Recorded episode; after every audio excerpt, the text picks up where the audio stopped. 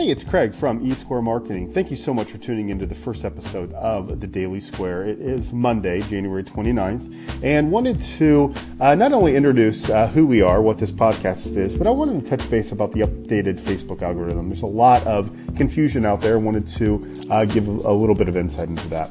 First off, wanted to do an introduction. My name is Craig Emswoller, the CEO of eSquare Marketing. You can find us at eSquareMarketing.com.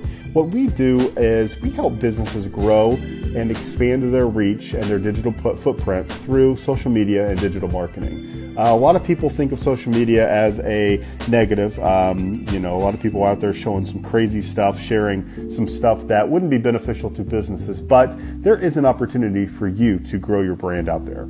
That is where the future marketing is already and it continues to head.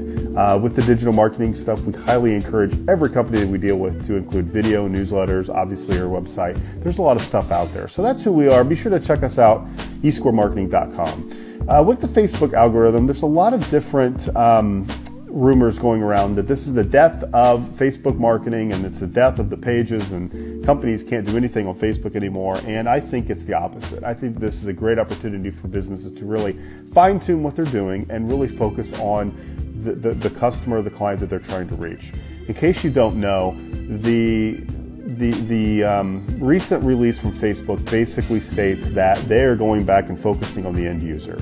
They are telling people that they are not allowing businesses to inundate them with a lot of marketing and a lot of sales and, and just a lot of stuff that they've been able to, to see in their feed over the last few months and a few years. Um, this goes back to trying to keep everybody on Facebook, trying to keep everybody on that medium so everybody can continue to um, obviously um, you know learn and, and, and stay connected with all their uh, all their followers and all their friends. On the business side, what you can do is you really need to be very strategic. Gone are the days where you can just put a link out there four or five days in a row telling people to buy your product or go back and check this out. You have to be very strategic and you have to be very, very smart. You need to focus on who you are, what you do, and you need to tell your story in a very, very creative, educational, and entertaining manner.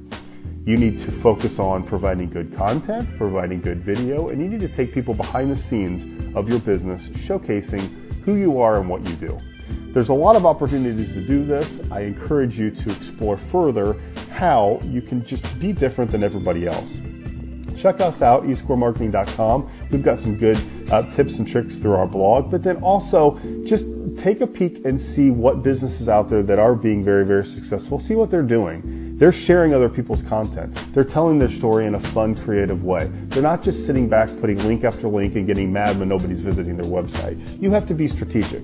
Put your put your website on a picture that you're sharing. Add a website in the video that you're creating. Be strategic, be different, and those numbers will continue to see an increase like you have the last few months with your Facebook advertising. Thank you so much for tuning in. Uh, we'll talk to you tomorrow.